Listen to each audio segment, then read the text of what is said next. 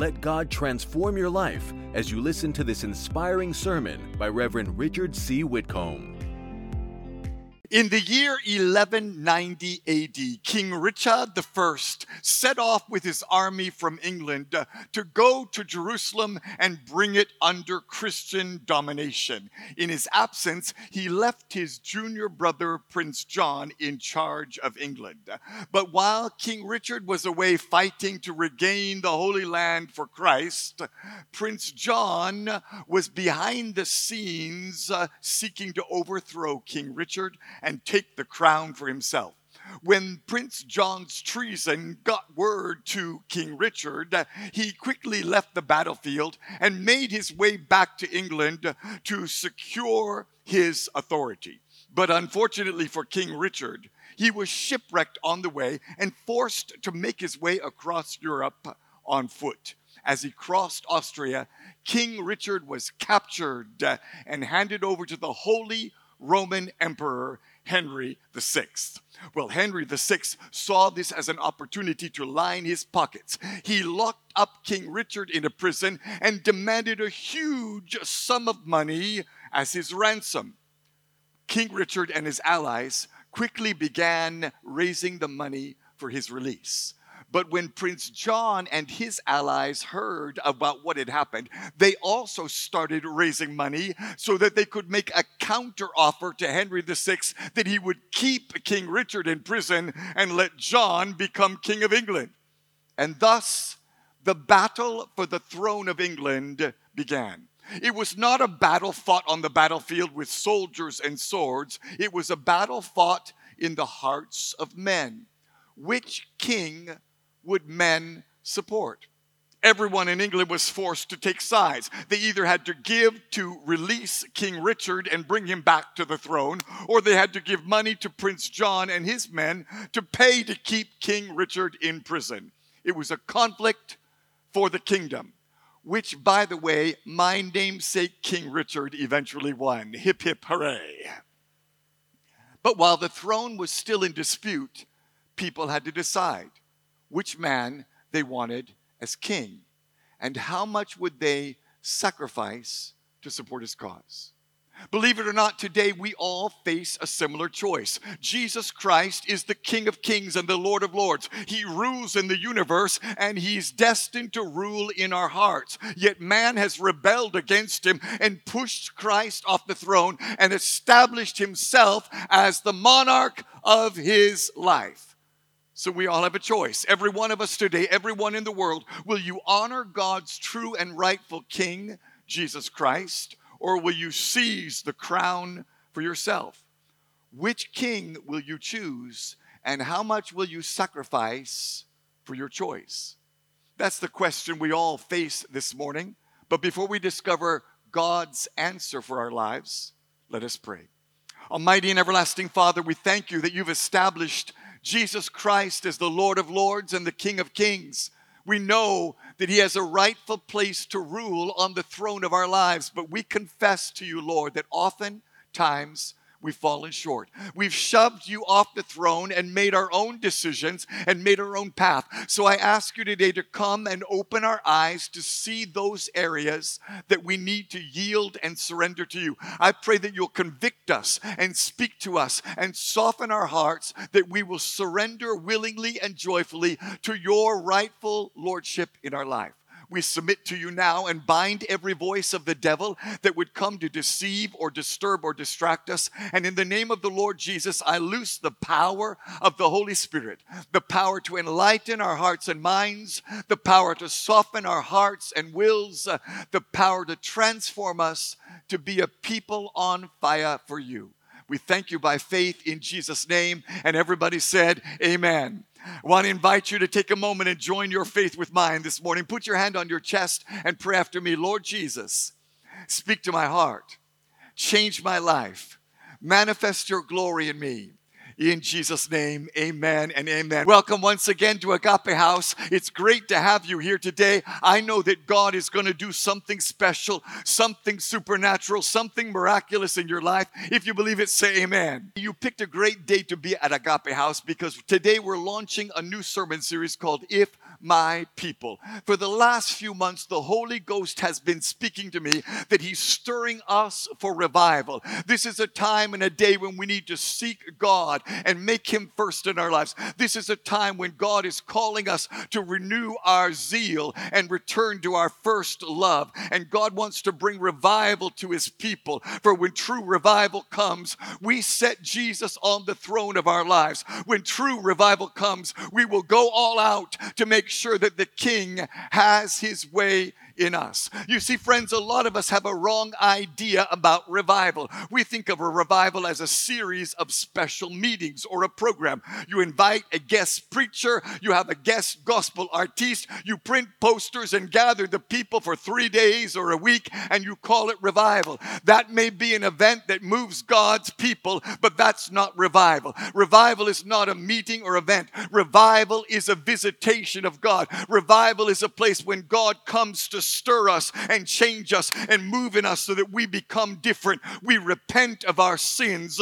We make restitution. We reconcile relationships. And we need that type of revival today. We need God to move us back to our first love, back to zeal, back to being on fire. And I'm expecting and believing God to move in our hearts, in my heart, in this church, in our nation, and bring us back to revival. So I urge you to pray over the next coming weeks and open your hearts to God and say, Lord, change me. Lord, revive me. Lord, have your way in me. And today we're taking the first step to revival by reordering our priorities. For you see, revival begins when we put Jesus in His rightful place as God and King of our lives. That's the truth we're going to discover today in our sermon entitled The Priority of Revival. And to help us learn the truth for today, we printed sermon notes. They look like this. You can find yours in your bulletin. If you're watching online, download these for free from our website and our social media. media platforms. There at the top of your notes and on the screen ahead of you is our scripture text for today. One simple verse found in Matthew six thirty-three. I'd like to ask everybody to read it out loud together. Read it with faith. Are you with me? Here we go. Three, two, one, go. Seek first God's kingdom and what God wants. Then all your other needs will be met as well. May the Lord bless the reading of His word to your heart today in Jesus' name. And everybody said amen. If you've been in church for a while, or maybe you used to go to S U in school, this is probably a very common and familiar passage to you. It's one of Jesus' most well-known commandments. Seek first the, the kingdom of God and what He wants. But in all honesty, how many of us really understand what this means? And how many of us are really applying it to, to our lives today? So let's take a few minutes and unpack what Jesus is teaching us and figure out how we can make it applicable to our lives right here in Ghana in twenty twenty-three. And here's your first step today. In order to experience revival, you have to pursue kingdom priorities. Listen to how Jesus Christ begins this passage. Seek first. Everybody say first. Seek first God's kingdom. And the first thing we see in this scripture is that Jesus is giving us life's most important priority. When Jesus said, seek first the kingdom of God, He's telling us the most important thing you can pursue in life is the kingdom of God. For the fact is, God has always insisted that we put Him first. This is exactly what Jesus said in Mark twelve. A man came to Him and said, Jesus, which is the most important commandment? And Jesus replied, the most important commandment is this. You must love the Lord your God with all your heart, all your soul, all your mind, and all your strength. And Jesus summarizes it well. The greatest commandment is to love God and put Him first. And friend, the commandments of God have not changed. Modern technology and modern culture cannot change the commandments of God. No matter what any preacher or prophet tells you, God has not lowered His standard to let you slip in the back door of heaven. Tell your neighbor He's talking about you. What Jesus taught us two thousand years ago still applies today. You must love God first. You must love God with everything. You may not have any other idol, any other ambition, any other desire, any other goal, or any other thing above God. Today, we've tried to make God's holy commands less demanding. We've turned the Ten Commandments into the Ten Suggestions. We hide behind the false concept that somehow when we get to heaven, we will beg Jesus, Yesu Mbacho, and he will let us in, even though we've been very, very bad. We think God will excuse our sin and let us have our way and still ride his grace into heaven.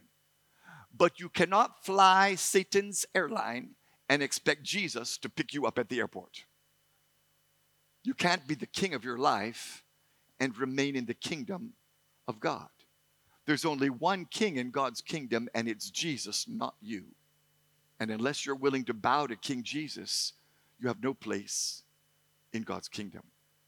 God insists we put him first in our heart. And the proof of whether you've put him first in your heart is that you put him first in your possessions.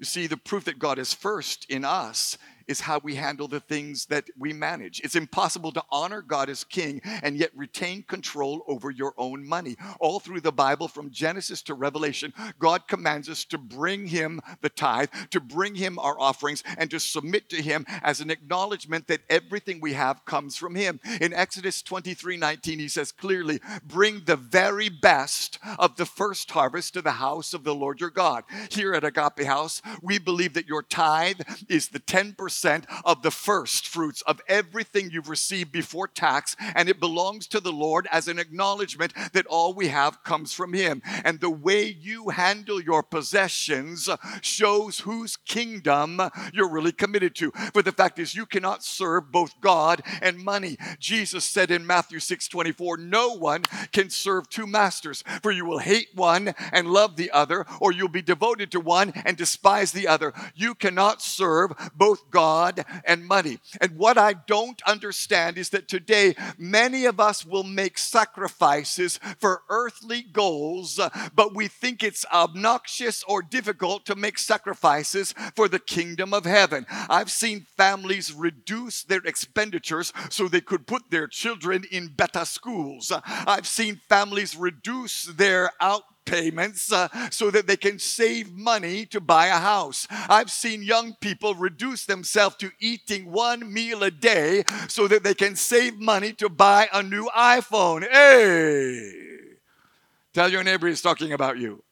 We will drop our standard of living to send our children to school, to buy a house, to buy an iPhone. So why won't we reduce our expenditures to sacrifice for the kingdom of God? If you will give up something on this earth to attain an earthly goal, why not sacrifice something for an eternal goal? The problem is we make decisions to benefit ourselves, but God says he must be first in your heart, first in your property, and first in your decisions. Listen to James four thirteen to fifteen. Look here, you who say, today or tomorrow, we are going to a certain town and we'll stay there a year. We will do business and there make a profit.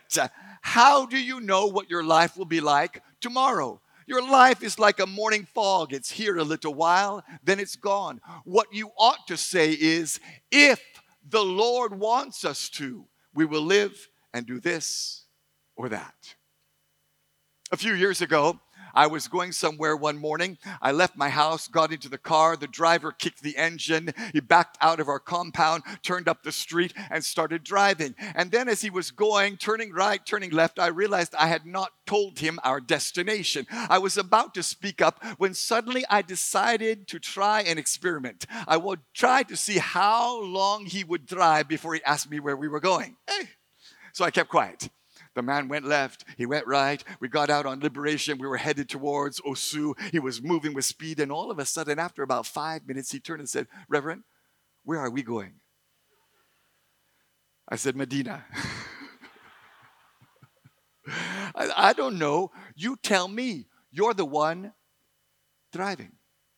And so often that's how we treat God. Well, I, I'm going to pursue this career. I'm going to become a chemical engineer. I'm going to get this job. I'm going to have these friends. I'm going to marry this person. I'm going to go to Canada. I'm going to live here. I'm going to do that. And we get halfway through life and we're in chaos and confusion. Things aren't working. And we turn to God and say, where am I going in life? God says, I don't know, you tell me, you're the one driving. But listen, friend, God is not your co-pilot. God is not second in command. Either he's the king of the life and he makes the decisions, or he isn't. And you cannot put Jesus in the back seat. If Jesus is not in the driver's seat, you cannot expect him to take responsibility for your life.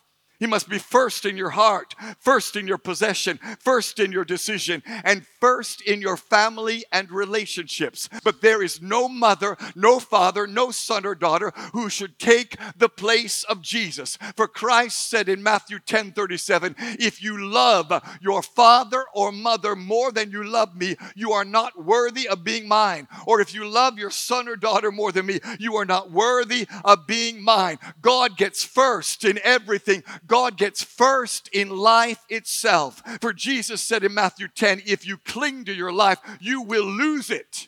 But if you give up your life for me, you will find it. In other words, Jesus is either Lord of all or he's not Lord at all. Turn your notes over to page two and consider that the problem for many of us is we're viewing the kingdom of God like we view earthly kingdoms. We've gotten used to earthly kings. They have pomp and circumstance and ceremony and accolades, but most kings on earth don't have any real power. Our earthly kings don't lead armies, they don't make laws, and they cannot tell you what to do in your daily life. Just recently, a man named Charles Windsor was crowned King of England. Thousands of dignitaries and celebrities came from around the world to watch. Millions more watched on T V as Charles put on a big, glorious crown. He has a lot of money, but he doesn't have a lot of power. He has a lot of accolade and fame, but he doesn't actually control anything. He can't make laws. He doesn't lead an army. He doesn't lead a government. Uh, he makes almost no influential decisions. Here in Ghana, we have a rich history of monarchs. Our neighbors in Nigeria have more monarchs than any other nation on earth. God bless the Nigerians. We understand the concept of royalty from an earthly perspective, but the danger is we are now using that earthly perspective to view God. And the truth is, God's kingdom is far different from any earthly kingdom. His kingdom is not earthly, it's eternal. His kingdom is not visible, it's invisible. His kingdom is not natural, it's supernatural. His kingdom is not perishable, it's imperishable. And we've gotten used to going at feasts and ceremonies and seasons of time to our village and celebrating our king as we carry him on a throne and wave our fans and shout his name. But we would never allow him to make our daily decisions. And we brought that to the church. We come dressed up on Sunday in our finest.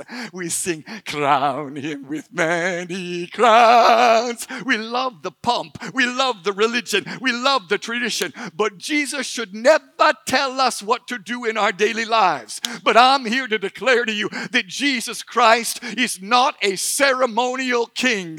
He is a real ruler. He's an absolute monarch. He's the King of Kings and the Lord of Lords, and he deserves everything. And entrance into his kingdom requires absolute submission to his rule and reign. And for many of us, this is difficult to understand. It doesn't make sense in the natural. We think God is asking too much from us. But that brings us to our second step today. You've got to pursue kingdom priorities. And number two, you must possess kingdom perspectives. You see, Jesus continues and said, seek what God wants. He's challenging us today that in order to pursue the right priorities, we must have the right perspective. If you see what God sees, you will do what God says. You have to follow his ways, love what he loves, and hate what he hates. And the way to pursue kingdom priorities uh, is to possess kingdom perspectives.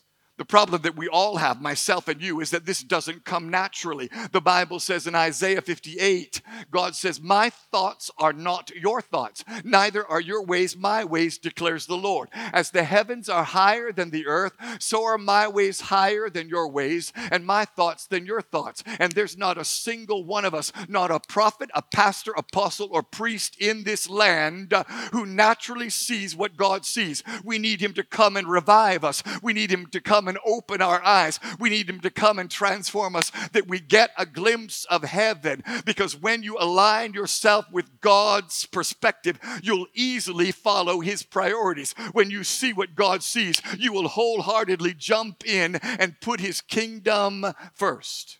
I've discovered that as a parent. I oftentimes saw things my children didn't see. With my age, my wisdom, and my experience, I could tell them something. For example, my oldest son, Richard, when he was a child, he loved Coca-Cola. If you allowed him, he will drink Coke for breakfast, Coke for lunch, and Coke for dinner. But as a parent, I knew that Coke for breakfast, lunch, and dinner will rot his teeth and ruin his stomach. So I said no. He said I was being mean. I knew what I was talking about.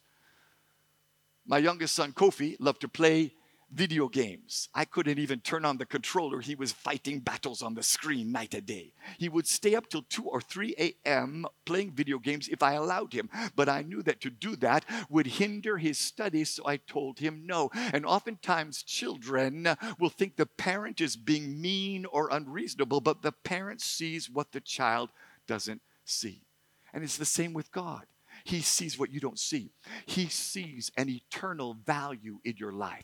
He sees you from an eternal perspective. He knows where you're going. He sees a great and glorious future, a better inheritance he's prepared for you. For the Bible says he has destined you to sit on a throne and rule and reign with you, with him in, in eternity. And he's trying to build you up. God sees the future glory, not just the present test. That's why the Bible says in First Corinthians two nine, that is what the scripture means when they say, "No eye has seen, no ear has heard, and no mind has imagined what God has prepared for those who love him." And God sees you sitting on a throne, ruling and reigning. He sees a mighty destiny, and he's using this life to prepare you for the throne. He sees the circumstances you're facing, the trouble at work and the trouble in home. He sees that as a preparation to test you and prepare you so that he can entrust you with greater responsibilities. For Jesus himself said in Luke sixteen, "If you are faithful in little things, you'll be faithful in large ones. But if you are dishonest in Pessoa and C D, you won't be honest with greater responsibilities. And if you are untrustworthy at work, if you're untrustworthy in your home, if you're untrustworthy with worldly wealth, who will trust you with true riches in heaven?" Once a few years ago, there was a factory owner who had to hire a new manager for his company. He discovered that his current manager was embezzling money. He wanted a man he could trust who would do what he said. So he advertised in the newspaper, "Position open." But he didn't give a lot of details. He just said, "Come and work. You'll get a supervisory position and you'll be paid." Well, on the day of the interview, twenty men showed up. Then the owner came out and said, "Here's what we're going to do. I'm going to give all of you work today. At the end of the day, I will pay you. Tomorrow you come and work, I'll pay you, and we'll see who we choose." The man said, "Here's your job." He went and pointed on the south side of the compound, a huge pile of cement block. He said, "I want you guys to move all these blocks to the north side of the compound. Ready, go." Well, three of the men right off the bat said, "What? I'm not a laborer. I didn't come to move blocks. I want to be a manager with suit and tie behind a desk. I'm leaving." The three of them left. The other seventeen started moving the blocks. But as the sun came out and the heat was beating them, one by one, some of them left. By the end of the day, only ten were left. The next morning, uh, after the man had paid them, they came back the next morning. The ten came, and the manager said, the owner said, "Now here's your job for today. The blocks you move from the south to the north, I want you to pick the blocks from the north and move them back to the south." Hey, are you mad? Are you mad? Hey, what type of nonsense? Three of the men walked away right then. The other seven started to work, moving the blocks back where they came from. But as the day went on, one by one, they dropped out until only one man was left. The owner paid him, said, come back tomorrow. The next day, the man showed up. He said, now I want you to move the blocks from the south to the north. The man said, yes, sir. He started moving blocks. At the end of the day, the owner paid him. The next day, the man came back. The owner said, I want you to move the blocks from the north to the south. The man said, yes, sir. At the end of the day, the owner paid him. For two good weeks, the owner made this man moving blocks back and forth, back and forth, back and forth, back and forth. Hey! Now, wow. At the end of the two weeks, the owner called the man and said, you're the man I'm looking for. I need someone faithful, someone obedient, someone who doesn't complain. I'm hiring you to manage my entire company. Because God sees the eternal, not just the earthly. And he sees what you're passing through right now. And it is a test. I'm speaking by the Spirit of God. You're being tested. Are you complaining? Are you grumbling?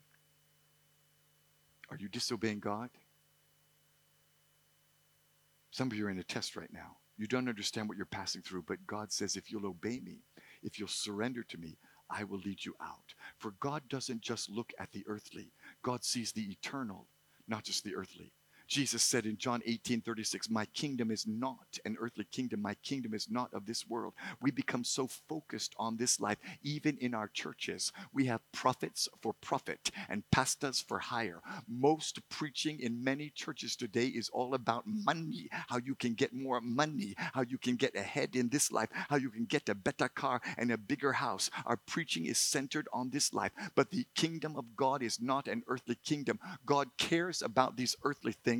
But there's something better. Our focus must be on the eternal, not securing our comfort in this life. For this life is a vapor. Let me take a moment to illustrate. You see this rope on stage? This rope represents eternity. Just imagine in your mind's eye that this rope goes on to the west. It goes far through La Côte d'Ivoire, on through Liberia, Sierra Leone, Guinea, Guinea-Bissau, up to Senegal. Then it goes up to Europe and all the way to the North Pole. Then it leaves Earth and goes up to the moon and the sun and goes on for eternity in that direction. In this direction, it goes to the east, to Togo and Benin, beloved Nigeria, across the continent to Africa, goes on to Asia, Australia, and then leaves the Earth and goes to galaxies far away, on and on forever. This rope represents eternity. Here in the rope, that's one hundred million years. This two hundred million years. This five hundred million years. This a billion years.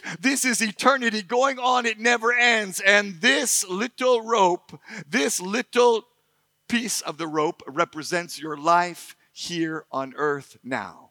This is eternity. This is your life. But for most of us, we're not paying any attention to eternity. We ignore that and we focus on this life. I want to get ahead. I want more. I want to be blessed. I want to be prosper. I want to be the head and not the tail. And we compare our thread to someone else's thread.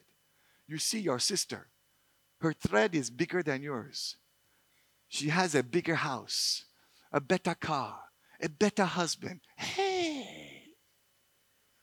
And you're focused on the length of your thread, and you want to find a way to cut her down so your thread can be bigger.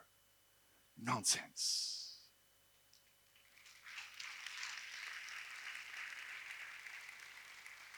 Shouldn't you be focused on the never-ending life? Shouldn't you focus on what will last forever? For God sees the eternal, not just the earthly. And God sees the spiritual, not just the physical. Romans fourteen seven says, the kingdom of God is not a matter of eating and drinking, but of righteousness, peace, and joy in the Holy Spirit. It's not about what you gain outwardly, but how you change inwardly. For God sees the imperishable, not just the perishable. First Corinthians fifteen says, I declare to you, brothers, that flesh and blood cannot inherit the kingdom of God, nor does the perishable inherit the imperishable. I have never seen a lorry filled with furniture following a coffin.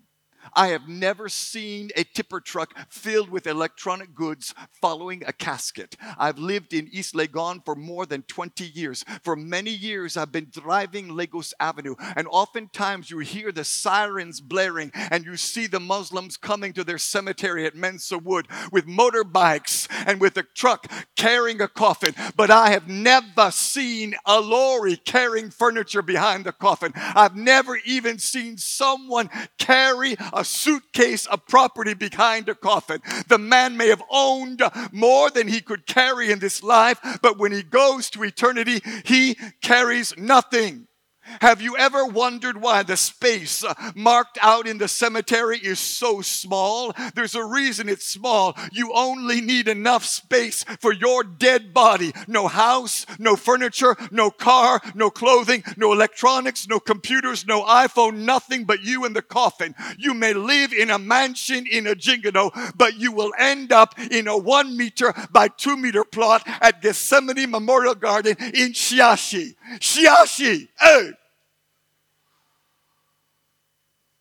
You may have a wardrobe full of outfits, but you will wear one, one in your grave.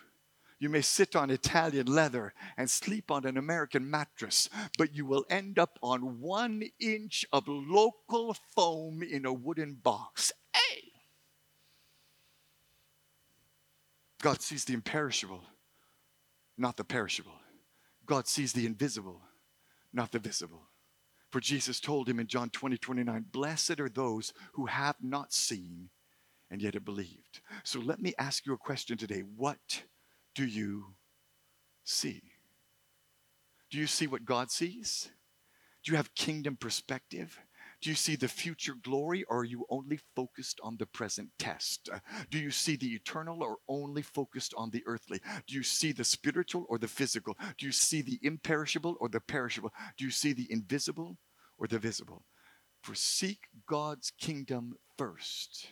Gain his perspective. That's why the Bible tells us in Colossians three, since you've been raised to new life with Christ, set your sights on the realities of heaven, where Christ sits in the place of honor at God's right hand.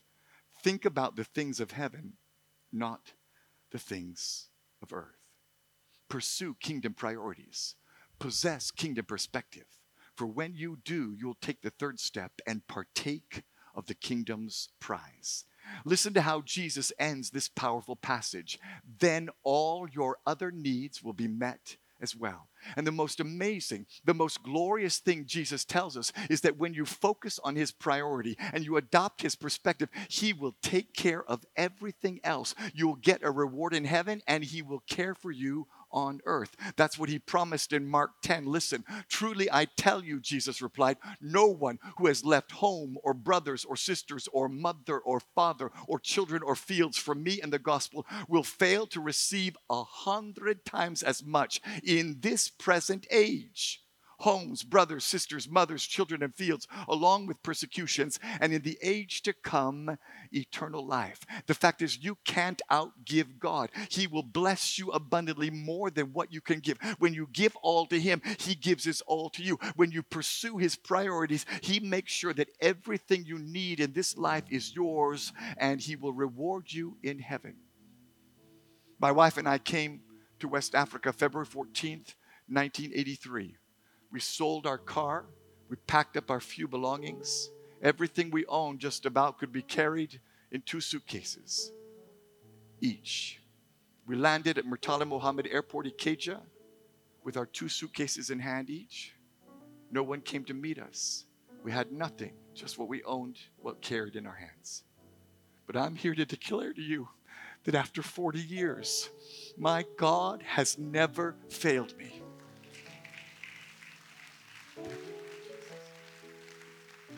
My God has provided.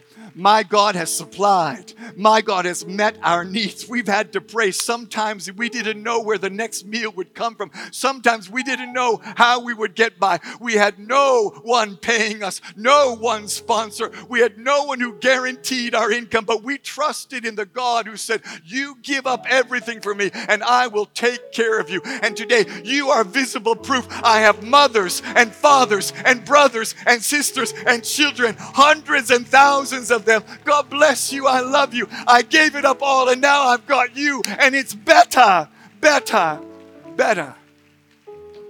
And not only has God provided for us, we raised six children. Hey, six. Some of you are calculating if you can afford two. We raised six. School fees paid, food paid, housing paid, dresses paid. My God has done it all. But you know what? That's not all. There's something better. Because all these years we've lived and all that God's done for us is just the beginning. Because I'm going somewhere. I'm going to eternity. I'm going to walk the streets of gold. I'm going to get the mansion in heaven. I'm going to eat at the marriage supper of the Lamb. And everything that God has done for me is just so minimal compared to where I'm going and what God has for me. I do not regret one pessoa I've given to God. I do not regret one C D I've given to God. I do not regret one day I've served the Lord. If I had a thousand lives, ten thousand, one hundred thousand lives, I will give them all again for Jesus. What about you? Choose today your priority.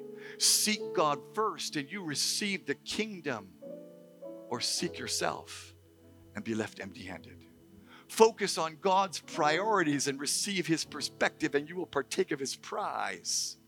That's what God said to His disciples. Choose well.